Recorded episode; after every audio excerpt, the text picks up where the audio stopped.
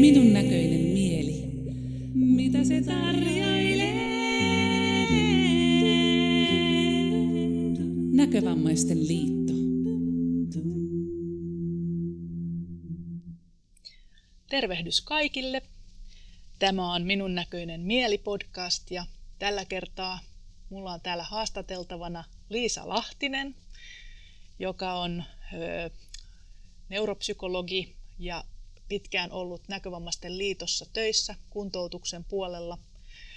Mä oon pyytänyt hänet tänne tänään juttelemaan aiheesta nimeltä CBS, mikä tarkoittaa Charles Bonnet-syndroomaa. Ja Liisa saa kertoa siitä lisää. Tervetuloa Liisa. Hei vaan kaikille ja kiitos kutsusta tulla keskustelemaan tärkeästä asiasta. Ja, ja jos mennään heti siihen, että mistä on kyse, kun puhutaan Charles Bonnet-syndroomasta. Charles Bonnet-syndrooma on ö, kuvaa näköharhoja, joita henkisesti terveet näkövammaiset saattaa nähdä, kun näkö heikentyy. Ja yleensä niitä nähdään täydessä valvetilassa, eli kyse ei ole mistään unen, unen kaltaisista harhoista, vaan nimenomaan, että ihminen on täydessä tietoisuuden tilassa, kun hän näitä näkee. Okei. Onko se sitten silleen, että tämä tämä tila tulee ihmiselle ihan yllätyksenä vai onko se niin, että kun se tulee, niin, niin se on niin kuin vähitellen? No se yleensä saas syndrooma eli nämä näköharhat, niin, niin liittyy siihen, että kun näkö alkaa voimakkaasti heikentyä, eli mennään sinne näkövammaisuuden asteelle, niin silloin saattaa esiintyä näitä näköharhoja. Ja nyt uusimmat tutkimukset näyttäisi sellaisia tilastoja, että jopa 40 prosenttia näkövammaisista näkee näitä näköharhoja. Aikaisemmin on ajateltu, että se on huomattavasti pienempi osuus, mutta uusimmissa tutkimuksissa on saatu tällaisia tuloksia. Ja sekin on ehkä vielä niin kuin alimitotettu määrä, koska paljon liittyy vielä semmoista pelkoa siihen, että ihmiset uskaltaisi kuvata näitä näköharhoja. No totta kai, siis voisi kuvitella, että on erittäin vaikea kellekään sanoa ääneen tästä, mutta sitten jos lääkärille sanoo ääneen, niin tuleeko siitä joku diagnoosi vai miten, miten tämän niin pystyisi sitten todentamaan? No oikeastaan niin kun on tiettyjä tämmöisiä kriteereitä, mitä liittyy siihen, että voitaisiin puhua Saas-Ponneen-syndroomasta. Eli ensinnäkin siihen liittyy se, että tota, on näköä heikentävä sairaus henkilöllä. Sitten myöskin se, että nämä näköharhat on toistuvia ja niitä esiintyy pidemmän ajanjakson kuluessa. Yksi tärkeä kriteeri on myöskin se, että henkilö itse tiedostaa, että se mitä he näkee tuossa näkökenttänsä edessä, niin se ei ole todellista. Myöskään näillä ihmisillä ei ole harhoja muiden aistipiirien alueella. Toki on kuitenkin niin, että jos on esimerkiksi myös kuulovamma, niin, niin ilmeisesti myös silloin saattaa olla kuulon alueella tämmöisiä kuuloharhoja. Ja, ja ihmisellä on jotakuinkin normaali kognitio kuitenkin, niin, niin tämmöiset asiat on niitä kriteereitä. Ja, ja mitään semmoista tavallaan ää, selkeää niin kuin, millä tämä diagnoosi voitaisiin tehdä, ei ole olemassa, mutta se tietyllä tavalla niin kuin poissulkumenetelmällä, että poissuljetaan muut mahdolliset sairaudet, jos voidaan epäillä tai on muita oireita, niin, niin voidaan tämä diagnoosi tehdä. Okei. No miksi nämä tämmöiset näköharhat muodostuu? Onko sitä tutkittu? No kyllä siitä on tutkimuksia ja on erilaisia teorioita myöskin siitä, että mistä, mistä nämä johtuisi. Ja ehkä se keskeisin tällä hetkellä, mitä pidetään semmoisena mm, käypänä teoriana on se, että, että kun normaalistihan nämä silmän kautta menee paljon aistiärsykkeitä aivoihin ja meidän aivot on valjastettu sillä tavalla, että ne haluaa käsitellä niitä ärsykkeitä, niin silloin kun näkö heikkenee, niin, niin käykin vähän niin kuin toisinpäin. Liikenne alkaa kulkea aivoista ää, silmään päin, eli aivot alkaa tuottaa sitten itse, itse tämmöisiä harhakuvia. Ne voi olla niin kuin tämmöisiä sekä tuttuja että myöskin tuntemattomia kuvia. Mm-hmm. Eli tavallaan aivoissa tapahtuu tämmöistä aktiviteettia. Toi kuulostaa ihan loogiselta, että noin, noin siinä varmasti käy. Mm-hmm. Joo. No, millaisissa tilanteissa nämä nyt erityisesti sit tulee vaivaamaan ihmistä? No ehkä semmoinen yksi, yksi selkeä juttu on se, että usein silloin, kun se vireystila on vähän alhaisempi, saattaa olla silloin, kun ihminen katsoo telkkaria toi, tai kulkee autossa, ja, ja aikaisemmin ajateltiin, aika usein sanottiin sitä, että jos on niin kuin esimerkiksi hämärissä olosuhteissa, mutta nyt ihan uusimpien tutkimusten mukaan niin, niin tota, myöskin ää, kirkas valaistus saattaa altistaa näille, näille näköharhoille. On myöskin tiettyjä lääkityksiä, jotka voi altistaa näille näköharhoille. Okei. Hei, tota, minkälaisia nämä sitten on nämä näköharhat? Mitä ihmiset näkee? Ää, No ne voi olla hyvin tämmöisiä niin kuin yksinkertaisia kuvioita, ää, viivoja ja tämmöisiä. Ja tästä onkin vähän niin kuin ollaan eri mieltä vielä, että kuuluuko kaikki tämmöiset yksinkertaiset valopallot, valomakkarat, kuuluuko ne Saasponeen-syndrooman piiriin.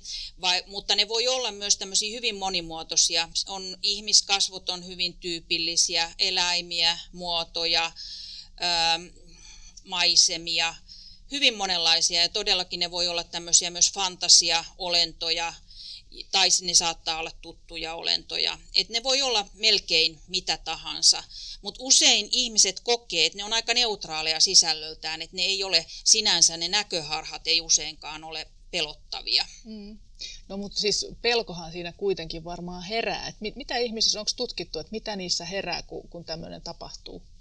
No on tutkittu ja aika usein niin, niin ensimmäisellä kerralla kuitenkin, kun tämmöisiä näköharhoja tulee, jos ihmisillä ei ole niistä tietoa, niin ne aiheuttaa pelkoa. Mutta, mutta sitten on myöskin tutkittu sitä, että, että tota, kun niitä kestää pitemmän aikaa, niin usein silloin se pelko niin kuin vähenee. Ja se yksi merkittävä asia on ehkä se, että niin kuin sanoinkin, niin ne näköharat sinänsä ei ole pelottavia, mutta se, että minkä tulkinnan ihminen antaa niiden taustasyyksi. Jos ihminen alkaa pelätä sitä, että, että kyse on jostain psyykkisestä häiriöstä tai muistisairaudesta, niin totta kai ne silloin on paljon pelottavampia. Aika useat kuitenkin osaa liittää sen näin, että se liittyy tähän näönmenetykseen. Mm. Ja ehkä se voisi sanoa, että aikaisemmin ajateltiin, että tämä on enemmän ohimenevä ilmiö, että, että tota, aikaisemmissa tutkimuksissa aina todettiin sitä, että usein puolentoista vuoden kuluessa siitä, kun näköharhoja alkaa esiintyä, niin ne myöskin sitten häviää. Mutta nyt ihan uusimmissa tutkimuksissa niin, niin ää, jopa semmoisella kolmalla neljäsosalla ne kestää, voi kestää yli viisi vuotta. Et kyse ei ole ehkä niin, niin ohimenevästä ilmiöstä, mutta se ehkä tunnelataus niihin kuitenkin, että ihmiset tottuu ja ne ei enää sitten vuosien myötä ole enää niin pelottavia. Aivan. Ja voi, voiko olla myös niin, että he oppivat sitten niin kuin olemaan sen kanssa ja tekemään jotakin? Mitä siinä voisi ihminen osata itse tehdä? No sitä on myös mietitty ja on ihmisiltä kysytty, että onko jotain... Ää, toimintoja, millä voisi vaikuttaa näihin näköharhoihin. Ja, ja tuota, ehkä semmoisia, mitä on kerrottu, niin on se, että tavallaan tämmöinen silmien motorinen toiminta, että, että sulkee silmät tai räpyttelee silmiä. Myöskin on semmoinen tekniikka, mitä on kuvattu, että siirtää katsetta vasemmalta oikealle semmoisen 15 sekuntia, sit pitää ilman, että kääntää päätään, eli vaan silmien liikkeillä. Ja, ja sitten tota, kun on tehnyt se 15 sekuntia, jos ei vielä tapahdu mitään, niin voi pitää tauon ja sitten tehdä uudelleen.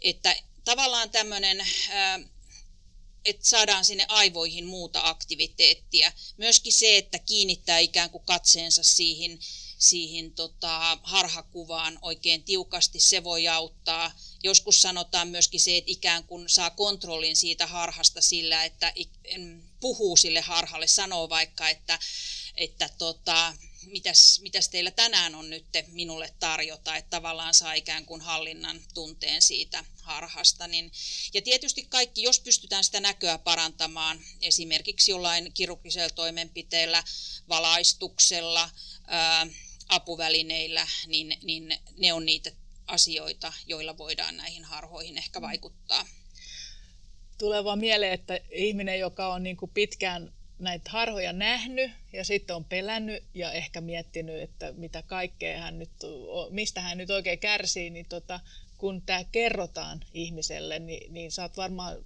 sulla on varmaan tarinoita siitä, että miltä se tuntuu ihmisistä, kun ne kuulee, että tästä olikin kysymys.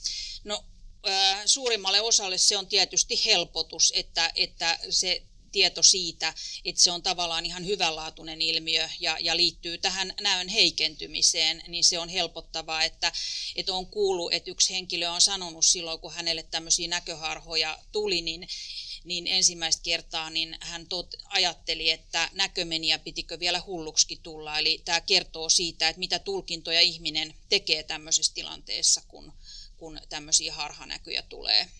Aivan. Lilli, liittyykö tämä CBS kaikkiin erilaisiin silmäsairauksiin? Näitä näköharhoja voi esiintyä missä tahansa silmäsairaudessa. Niitä voi esiintyä ikärappeumassa, glaukoomassa, diabeettisessa retinopatiassa, ihan missä tahansa silmäsairaudessa, joka heikentää näköä. Toki niitä myöskin voi esiintyä tietyissä neurologisissa sairauksissa, kuten MS-taudissa ja Parkinsonin taudissa.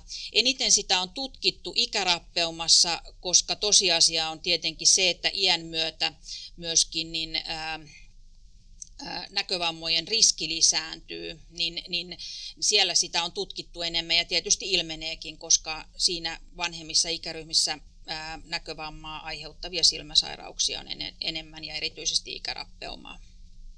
Ai niin, ihan loppuun vielä haluaisin kysyä, Liisa, unohdettiin tämä kysymys, että mistä se tulee tämä Charles Bonnet-syndrooma, mistä tämä nimi tulee?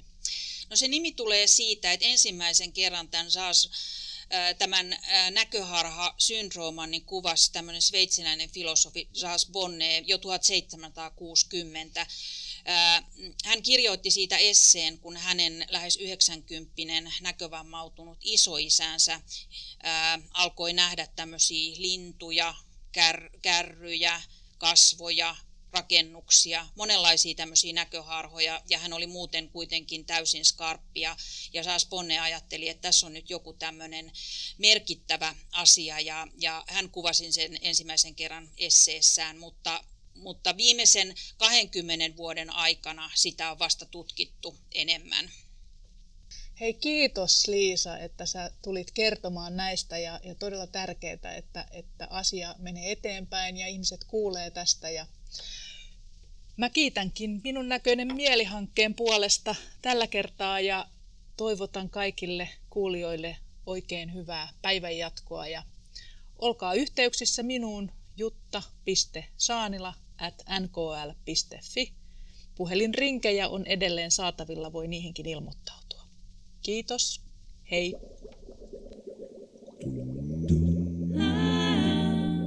Mielen pata porisee. Minun näköinen mieli.